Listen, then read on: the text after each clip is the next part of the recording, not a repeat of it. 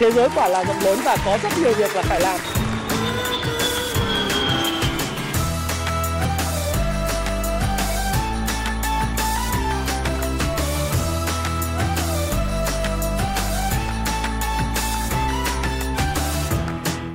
Hi, xin chào tất cả các bạn. Chào mừng các bạn đã quay trở lại với channel của Thái Phạm và 8 giờ tối chủ nhật hàng tuần.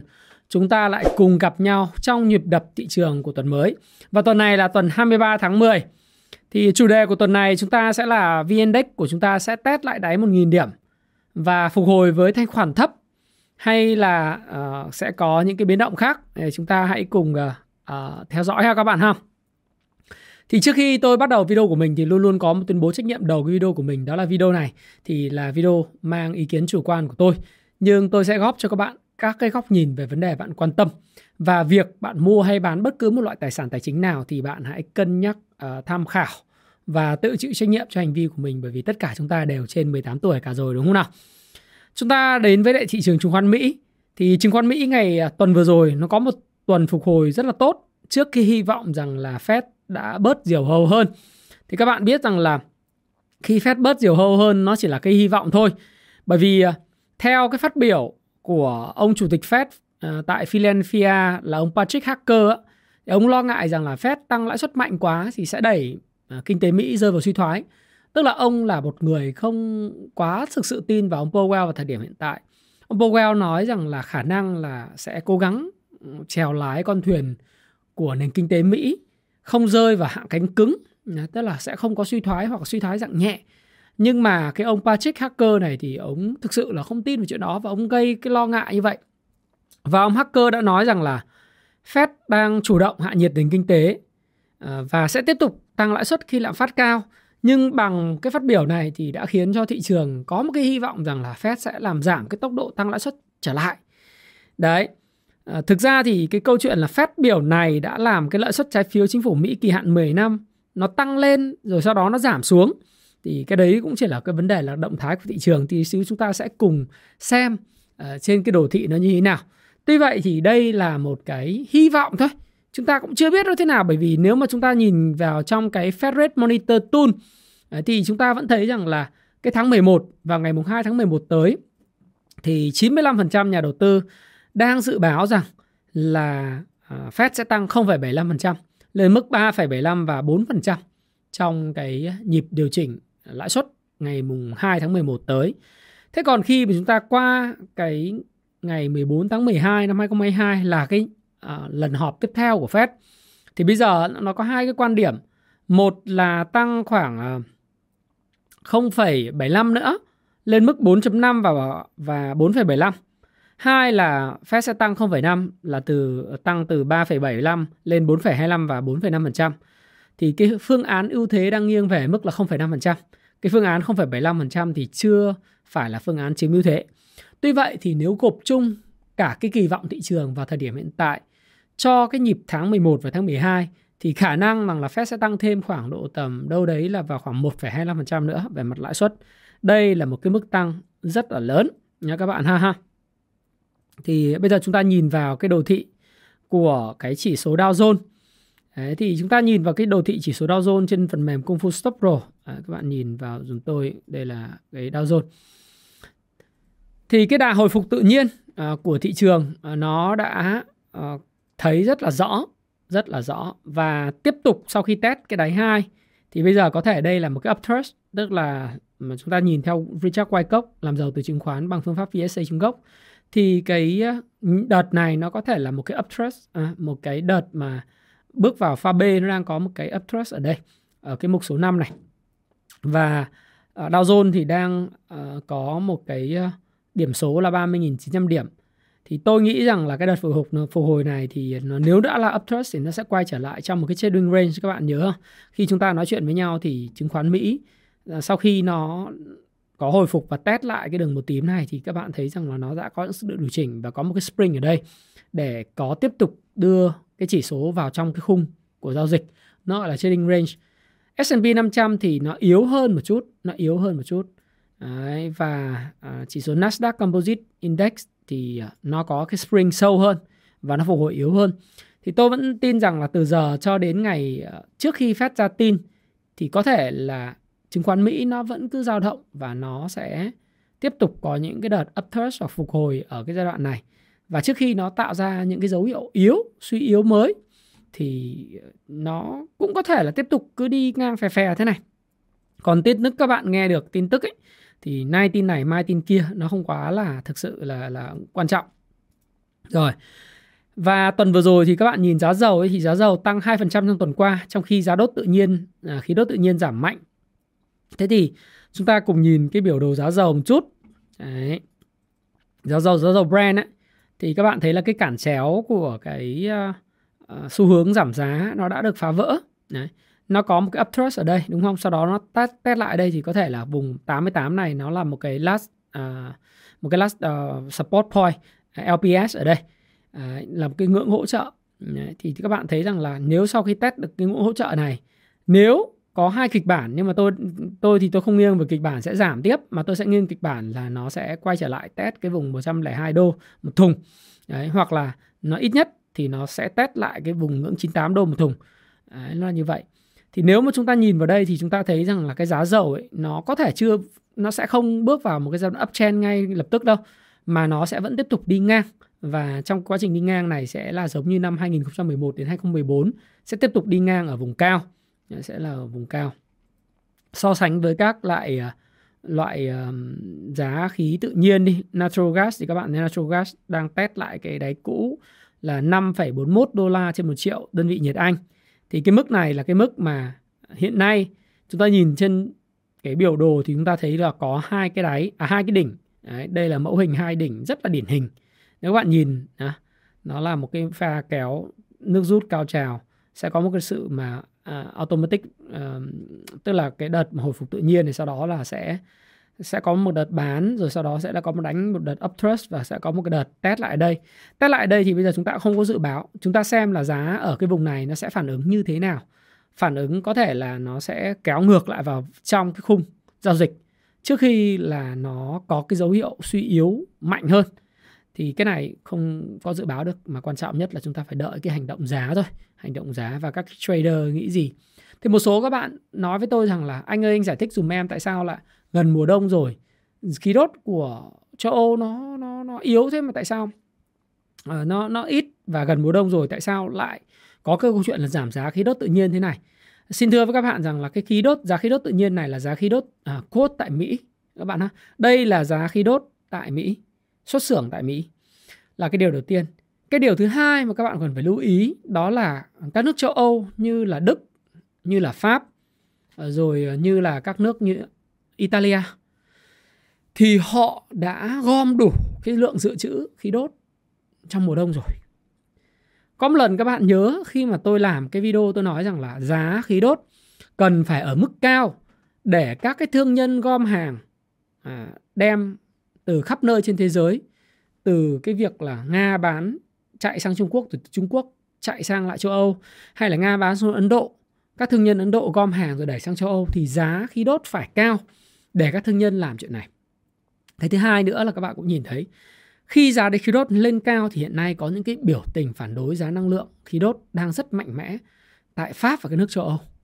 Và chắc chắn người tiêu dùng của các quốc gia này họ sẽ tìm cách để mà giảm thiểu cái tiêu thụ các cái sản phẩm mà giá khí đốt tự nhiên ở mức cao.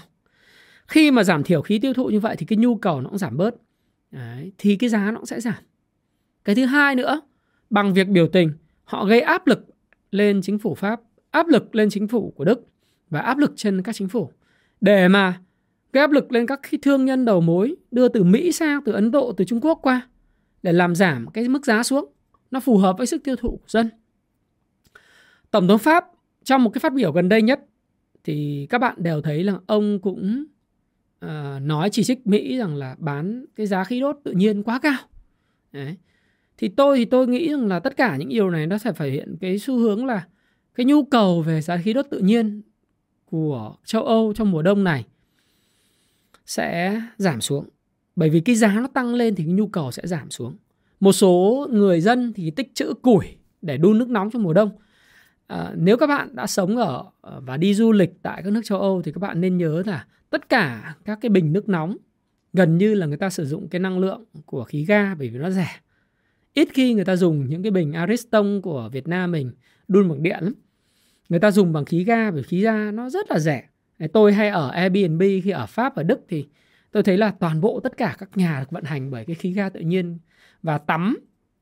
Ở vùng này thì ví dụ như hồi bình thường tôi đi ờ, nhẽ ra năm nay là tôi đi cái hội trợ sách Frankfurt Đấy, đang diễn ra tại Đức này. Thì khi mà ở đến Frankfurt thì hay ở Airbnb và đi Uber thì ờ, tôi ở ở những cái nhà bên đấy thì người ta sử dụng cái khí ga tự nhiên để đốt hết. Nhưng mà nếu mà giá khí tự nhiên lên cao thì họ có quyền lựa chọn là cái gì?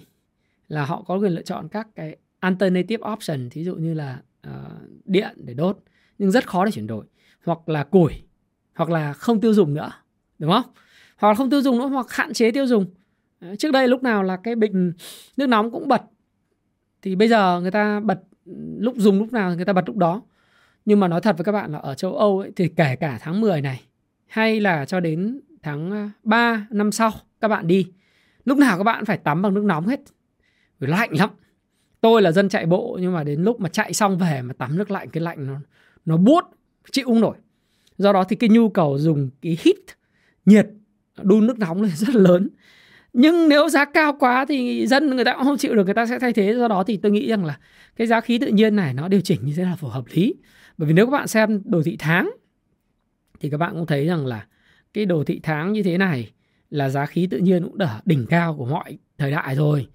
Lúc cao nhất thì nó chỉ lên đến 4,6 đô la một triệu BTU thôi. Tôi nghĩ là về mặt lâu dài để đảm bảo cái nguồn nhiệt cho châu Âu ấy, dù Nga có ngưng cung cấp hay không thì cũng lên xuống khoảng tầm là 3 đô cho đến 4 đô một triệu đơn vị nhiệt Anh rất là hợp lý. Chứ nó không nên là quá là là đắt tiền quá đắt tiền. Đấy rồi dầu WTI thì cũng thế nó phá vỡ cái cản chéo giảm giá rồi. Thì ờ, tôi nghĩ rằng nó sẽ có những cái ờ, dao động và đi trong một cái pha B của thị trường. Và hy vọng nó có thể hình thành luôn cả cái pha C trong thời gian tới thực ra là tôi cũng chả mong muốn cái giá dầu nó ở mức cao vì giá dầu mức cao tôi cũng chịu thiệt hại lớn và tất cả mọi người chịu thiệt hại lớn. Nhưng ở đây vấn đề không phải là chúng ta mong muốn. Ở đây là chúng ta nói là những cái gì một cuộc chơi của OPEC cộng Nga Trung Quốc uh, ngô thục ngụy 4.0 ấy, với lại một cái bên là Mỹ nó rất là nhiều những cái vấn đề về lợi ích đan xen. Thí dụ như ông Joe Biden ông cứ cấm cái việc khai thác dầu khí ở đất công Mỹ này tháng 10, tháng 1 năm 2021 ông ký cái cái sắc lệnh ấy. Rồi sau đó là những cái câu chuyện là cấm thăm dò và khai thác ở mặt đất. Và ở trên biển của Mỹ thì dẫn đến là cái dầu đá phiến nó không khai thác được. Thì chả có lý do gì người ta phải giảm giá cả. Đúng không? Do đó thì chúng ta nghĩ rằng là nó sẽ cứ ở mức cao. Mà mức cao này thì gây áp lực lớn cho tất cả các ngành. Từ kinh tế, du lịch cho đến sản xuất. Tôi muốn thì tôi muốn giá dầu giảm với mức 50 đô. Nếu là nói về ý tưởng và mong muốn của tôi 50 60 đô đổ xăng cho nó rẻ. Kinh tế nó phát triển phục hồi nó sướng. Nhưng mà vấn đề là mình muốn là một chuyện. Cái thực tế diễn ra và đồ thị nó nói gì? Và các nước đang đánh nhau ra làm sao thì chúng ta phải phản ánh nó đúng. Đấy, nó là thực trạng như vậy. À, tuần vừa rồi thì cũng có một cái tin rất là sốc. Đấy là thủ tướng anh từ chức. Ừ, tại vì ông bà bà Liz Truss là từ chức à, hôm 20 tháng 10 sau có 45 ngày kể từ lúc tại vị. Đấy. Một trong nguyên nhân khiến bà từ chức đó là kế hoạch tăng vay nợ chính phủ và cắt giảm thuế bất chấp lạm phát đang lên cao khiến thị trường tài chính nước này nó hỗn loạn. Đấy. Và ngay lập tức, các bạn thấy rằng là nó có những bất ổn tài chính đối với nước Anh và thậm chí với toàn cầu. Ngay lập tức Moody là hạ triển vọng nợ công của Anh xuống mức tiêu cực luôn. Dã man là như thế đang có tin đồn là ông Boris Johnson quay trở lại làm thủ tướng. Mặc dù là xếp hạng nợ công của Anh vẫn được duy trì ở mức là AA3, nấc thấp nhất trong cái bảng xếp hạng AA, vốn là bậc xếp hạng cho thấy nợ công có chất lượng cao và rủi ro thấp ấy, thì ờ, cái việc từ chức của Thủ tướng Anh vào ngày 20 tháng 10 đã kích hoạt một cuộc tranh giành quyền lãnh đạo đảng bảo thủ cầm quyền. Và như tôi nói các bạn là ông Boris Johnson có thể quay trở lại. Và hiện nay thì cái chiến dịch tìm người thay thế của bà Truss, bà Truss thì sẽ bắt đầu và tôi nghĩ rằng là sẽ kéo dài hết tuần này chúng ta sẽ biết tân thủ tướng Anh sẽ là ai. Và thực sự là bây giờ ấy, ờ, cái niềm tin vào các cái quỹ hưu trí của anh đang bị suy thuận suy suy suy giảm rất là mạnh cái cái cuộc mà cái kế hoạch về tài chính như là tiếp tục là gia tăng cái nợ công và cắt giảm ừ, chi tiêu ấy của bà à, tức là tăng chi tiêu tăng nợ công đúng không và bà cũng là một trong những người mà khiến giảm thuế, khiến thị trường nó nó nó, kế hoạch à, bộ trưởng bộ tài chính là phải từ chức trước, sau đó đến bà từ chức. Thì kế hoạch này nó khiến cho những cái quỹ hưu trí của anh bị các ờ, nhà đầu tư lớn trên thế giới họ chỉ trích rất là quyết liệt. Họ nói là chưa bao giờ thấy là quỹ hưu trí của anh lại dùng mặt zin. Thế bây giờ mà quỹ hưu trí dùng mặt zin quá nhiều như này thì gây ra bất ổn. Thì có những cái voice, những cái tiếng nói của Ray Dalio rồi uh, của Robert Kiyosaki vân vân thì có nói về vấn đề này thì tôi nói thật với các bạn tôi cũng cũng không có quá là theo dõi chi tiết về cái câu chuyện đối với lại quỹ uh, hưu trí của anh. Tuy vậy thì theo tôi là những cái câu chuyện này nó sẽ tiếp tục thổi dầu vào lửa khiến cho cái giá đồng đô la nó tăng lên và cái đồng bảng nó lại tiếp tục nó nó nó suy yếu. Đồng euro đã suy yếu, đồng bảng suy yếu, ờ, Canada suy yếu đúng không? Nhật Yên Nhật cũng suy yếu nó khiến cái đồng đô lên cao và gây khó khăn cho tất cả những cái cán cân thanh toán của những cái quốc gia, đặc biệt là các quốc gia mới nổi và các quốc gia đang phát triển. Nơi mà có cái cái dự trữ ngoại hối rất là mỏng, sức ép tỷ giá rất là lớn. Thế thì cái này là cái cái một trong cái rủi ro bên ngoài externality. À, một yếu tố nữa mà chúng ta cũng cần phải lưu ý trong tuần vừa rồi và hôm nay thì đảng à, à Cộng sản Trung Quốc cũng đã bế mạc và ông Tập Cận Bình thì chính thức như tôi cũng đã thông tin với các bạn là tái cử ban chấp hành trung ương Đảng Cộng sản Trung Quốc và sẽ tiếp tục là chủ tịch nước kiêm tổng bí thư đúng không? Và tiếp tục kinh nhiệm kỳ số 3. Thì thì ờ, nói chung là sau khi mà đắc cử thì ờ, cả thế giới thì sẽ gần như cái này không phải là cái gì surprise ngỡ ngàng ngạc nhiên gì người ta cũng dự báo được rồi cái thứ hai nữa là uh, bây giờ người ta quan tâm nhiều hơn đến cái câu hỏi rằng là khi nào thì Trung Quốc hết zero covid Đấy. người ta cũng đang chờ đợi cái chuyến thăm của ông Tập Cận Bình đến à, Bali, Indonesia vào tháng à, 11 tới. Sau đó ông sẽ bay sang Thái Lan với cái sáng kiến một vành đai một con đường. One Belt One Road của ông. Thì hy vọng là từ giờ đến tháng 11 sẽ có những cái sự kiện là bầu cử giữa nhiệm kỳ của Mỹ này rồi ông tập đi thăm Indonesia và Thái Lan. Thì sau đó thì Trung Quốc sẽ mở cửa. Không có một cái lời nào nói rằng khi nào Trung Quốc sẽ ngưng cái zero covid này. Đấy là một cái rất bất ngờ.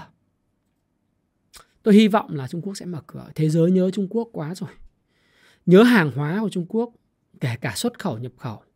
Nhớ người du lịch Trung Quốc, đúng không? Đúng chúng ta nhớ người họ ấy. họ phải là cái nơi mà họ đi thế thì đúng không ai mà phụ thuộc vào làm du lịch thì mới hiểu được là cái nguồn khách Trung Quốc tại Nha Trang, tại Đà Nẵng, tại Phan Thiết, tại Vũng à, tại uh, Phú Quốc, vân vân.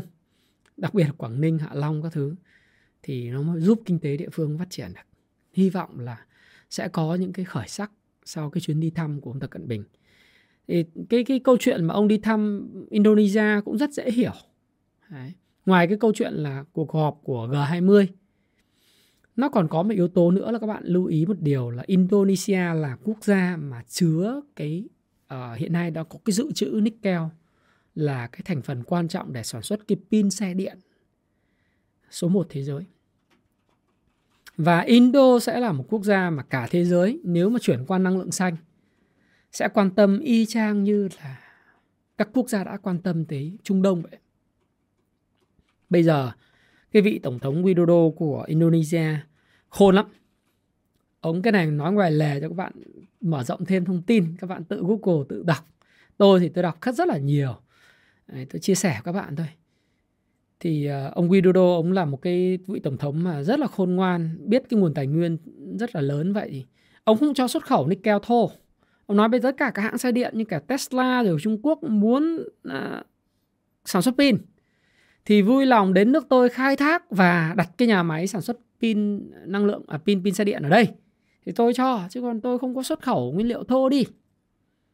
Đấy, cho nó vừa giải quyết được FDI vừa giải quyết được cái công an việc làm mà lại gia tăng cái hàm lượng cái cái cái cái giá trị gia tăng cho cái sản phẩm của Indonesia. Cho nên Indonesia là một trong thị trường chứng khoán mạnh nhất thế giới vào thời điểm hiện tại.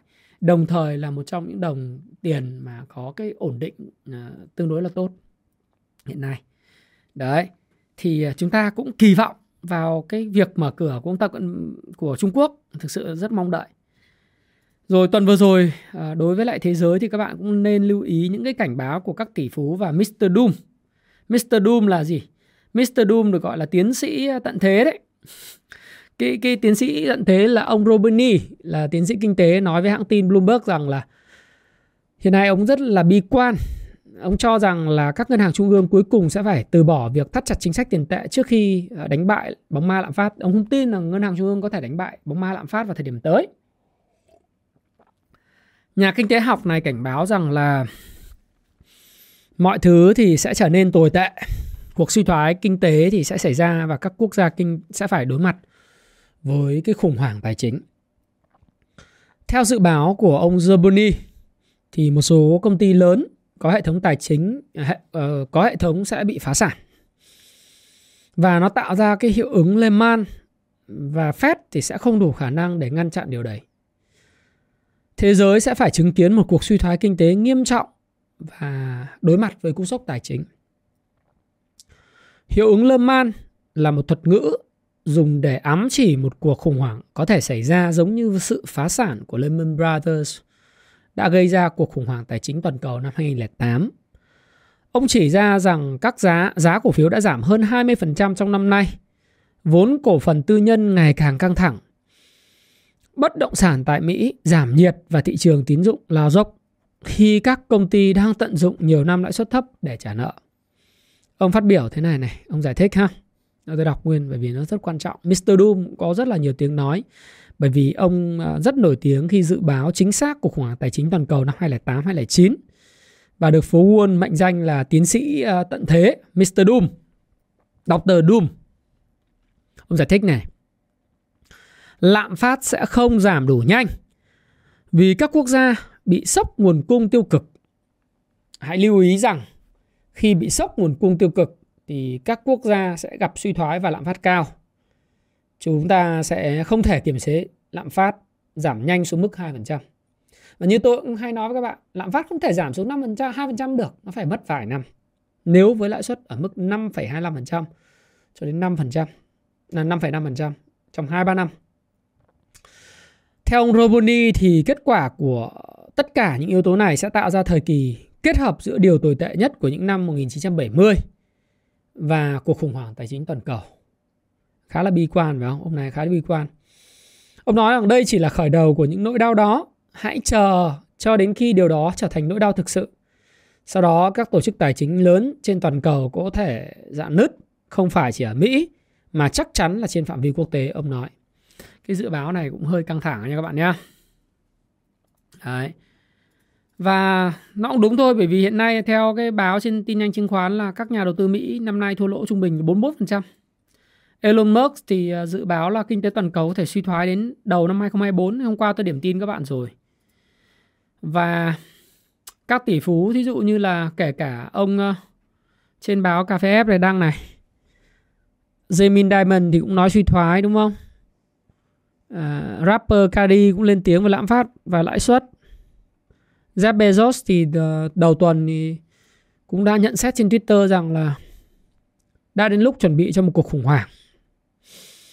Đính kèm theo chú thích là video của CEO ngân hàng Goldman Sachs nói rằng có khả năng suy thoái kinh tế sẽ xảy ra. Đấy thì tất cả tỷ phú hiện nay đều đều đều đang chuẩn bị cho suy thoái và khủng hoảng.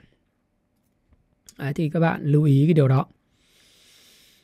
Ờ, đối với tuần vừa rồi thì lưu ý một lần nữa đó là Nhật Bản yên Nhật lên 151 đô đổi một à, à 51 yên đổi một đô. Đây là mức cất rất cao.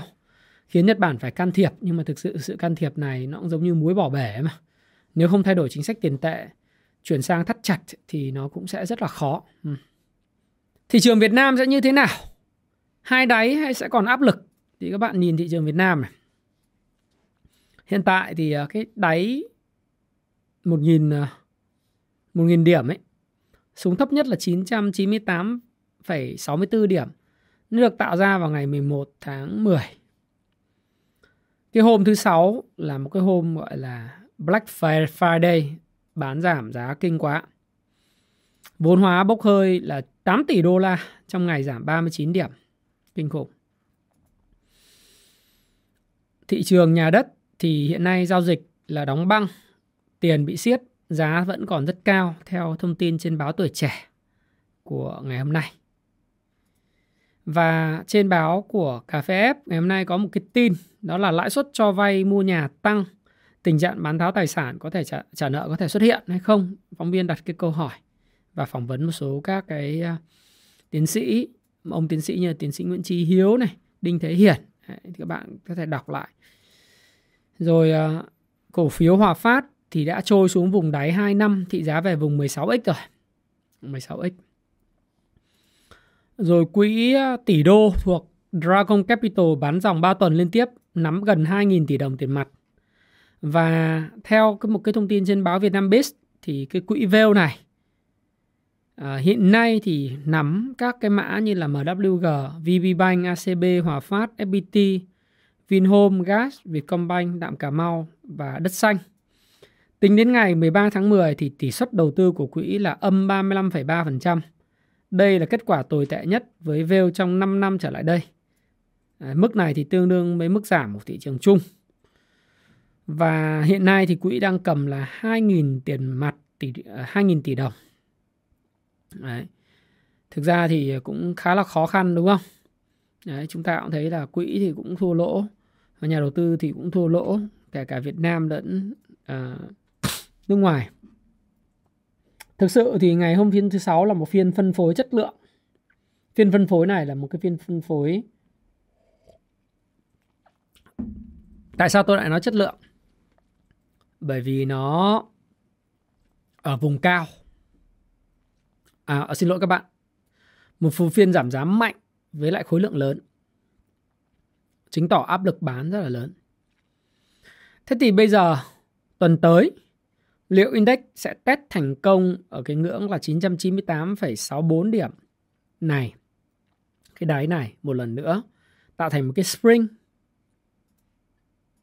hay là và sẽ hồi phục, hay là nó sẽ test sâu hơn, spring sâu hơn.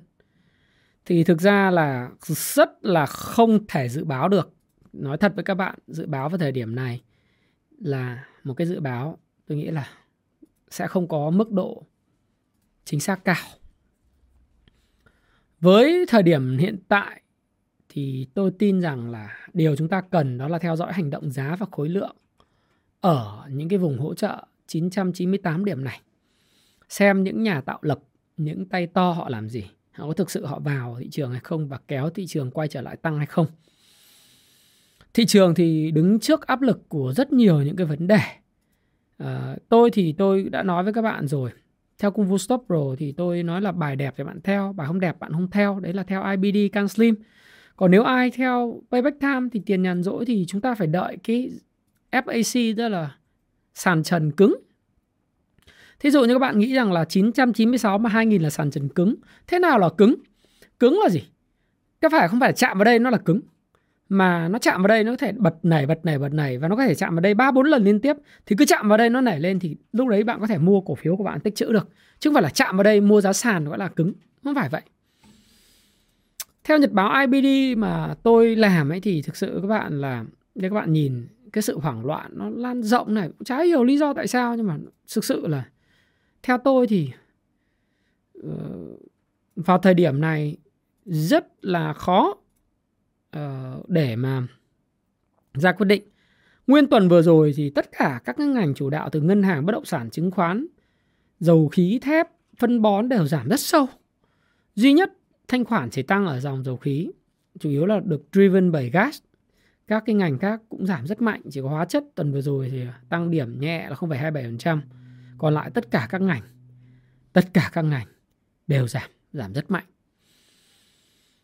Chỉ số sợ hãi của thị trường tiếp tục ở mức rất thấp là 14 điểm. Nó ở mức sợ hãi tột độ mà. Thế thì với cái thanh khoản của thị trường và với những cái gì mà đang diễn ra nước ngoài thì ờ, trong ờ, nếu mà chúng ta nhìn vào thời điểm hiện tại thì nước ngoài bán mạnh phiên cuối tuần. Trong 4 phiên trở lại đây thì họ mua dòng là một phiên vào ngày thứ năm, còn lại là bán dòng 3 phiên. Tính trong 20 phiên gần đây thì mức độ mua bán dòng là khá là cân bằng. Thế thì hy vọng rằng là ở cái vùng này nó sẽ có cái sàn và sẽ có cái sự hồi phục với thanh khoản thấp. Đấy là kịch bản tốt nhất. Với nhà đầu tư thì chúng ta cần phải làm gì? Thì tôi nói các bạn là các bạn có thể theo, không theo, không thấy không đẹp thì không theo. Các bạn nên đọc cái cuốn mà 18.000% mà làm giàu từ chứng khoán để bạn hiểu điểm mua theo can slim như thế nào. Và thị trường chung vô cùng quan trọng. Còn mua back back time thì bạn phải đợi nha các bạn ha. Thì ờ, tôi thì tôi nghĩ rằng là luôn luôn hy vọng điều tốt đẹp nhất và chuẩn bị cho những điều tồi tệ nhất. Thì ngày hôm qua khi tôi làm cái video là nếu một cái công ty mà người ta cắt giảm nhân sự 50% giả sử kịch bản đấy nó xảy ra thì như tôi đã nói đấy là một kịch bản nó rất là không ai mong muốn cả. Đúng không? Nó rất khó khăn. Nhưng mà trong nền kinh tế mà các bạn nhìn từ Mr. Doom, Dr. Doom, các tỷ phú từ ờ, của Amazon cho đến Tesla, các CEO các ngân hàng họ nói rằng là chuẩn bị cho đợt khủng hoảng suy thoái, các bạn chuẩn bị đi. Thì các cái công ty họ phải co hẹp sản xuất lại. Họ phải cắt giảm chi phí thì tôi nghĩ rằng là quyết định khó khăn nhưng cũng là một cái để bảo vệ sự sinh tồn cho công ty. Thì đối với các bạn trên thị trường cũng vậy. Khi rõ khi bão tố đi qua thì cỏ cây phải dạp dạp xuống. Chúng ta cũng đừng chống cự lại với lại thị trường. Với vị thế ngắn hạn thì theo tôi là giữ được tiền và giữ được sự bình tĩnh đấy là một trong những điều mà các bạn nên làm. Còn khi mà các bạn đã đầu tư giải hạn thì các bạn phải chấp nhận đấy là một cuộc chơi mà nó sẽ có những cái thua lỗ trong trạng thái ngắn hạn và phải kiên nhẫn à, chờ đợi. Mùa đông nó đang đến. Winter is coming. Nhưng mùa đông cũng sẽ không ở lại mãi mãi. Gió bão cũng không ở lại mãi mãi chúng ta giảm xuống khi gió bão nó đi thì chúng ta quay trở lại. Bài đẹp nghĩa là khi nào thuận lợi thì chúng ta quay lại. Khi nào chúng ta không thuận lợi, chúng ta không cần phải quay lại. Trước những cái khó khăn của nền kinh tế, trước những khó khăn của các doanh nghiệp các bạn làm, tôi vẫn khuyên các bạn rằng hãy trân trọng cái công việc bạn hiện có. Công việc bạn hiện có là một công việc tuyệt vời. Vì công việc đó mang lại cho bạn một cái thu nhập à, hàng tháng có một cái dòng tiền đúng không? Thì bạn phải trân quý nó. Và bạn phải gia tăng giá trị cho công ty đóng góp cho công ty để phát triển. Thậm chí như tôi nói các bạn nếu mà các bạn làm lĩnh vực bất động sản hay là chứng khoán tôi cũng tư vấn cho các học viên của tôi. Kể cả làm không công các em vẫn phải làm. Đừng bỏ thị trường. Và chấp nhận đứng bên cạnh công ty lúc khó khăn, làm không công, tập trung vào chăm sóc khách hàng, hỗ trợ động viên họ giữ những vị trí tốt. Nếu họ không có áp lực về tài chính, không phải cắt giảm. Đấy. họ đầu tư tiền nhàn rỗi, mình phải chăm sóc và dùng cái thời gian này để nâng cao cái trình độ của mình. Trình độ về thị trường, trình độ về kiến thức chuyên môn. Trong mùa đông thì tốt nhất là học và đầu tư cho não bộ. Còn bạn nghĩ là bạn thất bại, bạn sai à? Không có mất tiền. Nếu một lúc thuận lợi thì tôi sẽ nói đây là mất tiền. Nhưng lúc khó khăn tôi sẽ nói các bạn rằng đây là, phải xác định nó là học phí. Học phí này, học phí nó là Wall Street, đại học phố Wall bạn vừa tốt nghiệp một khóa đại học phố Wall với một cái chi phí XYZ triệu đồng gì đấy, hoặc tỷ đồng gì đấy. Và qua cái trải nghiệm lần này, bạn thông minh hơn. Vì bạn đã bực trao cái tấm bằng tốt nghiệp loại giỏi. Nó không phải là mất tiền, nó là học phí. Học phí của bạn có thể tính bằng tiền tỷ, tính bằng chục triệu, tính bằng trăm triệu. Nhưng mỗi một lần như vậy, nếu bạn học hỏi được cái kinh nghiệm của mình, chịu khó đọc sách lại, hệ thống hóa lại kiến thức thì bạn sẽ thông minh hơn cho lần tới và mùa đông không bao giờ kéo dài mãi uh, hãy hope for the best and prepare for the worst Hãy comment cho tôi biết tuần tới thị trường sẽ đóng ở bao nhiêu điểm và ngành nào sẽ là ngành sôi động nhất. Hãy comment ở bên dưới. Tôi sẽ trao tặng 5 cuốn sách thiết kế cuộc đời thịnh vượng và 101 lời khuyên tài chính cá nhân, cá nhân từ Thái Phạm dành tặng cho bạn. Và Thái Phạm và team Thái Phạm sẽ tổng hợp và lựa chọn ra 5 người may mắn, đúng nhất và sớm nhất. Và cảm ơn bạn đã lắng nghe. Xin chúc các bạn có một tuần mới thật sự may mắn. Thank you.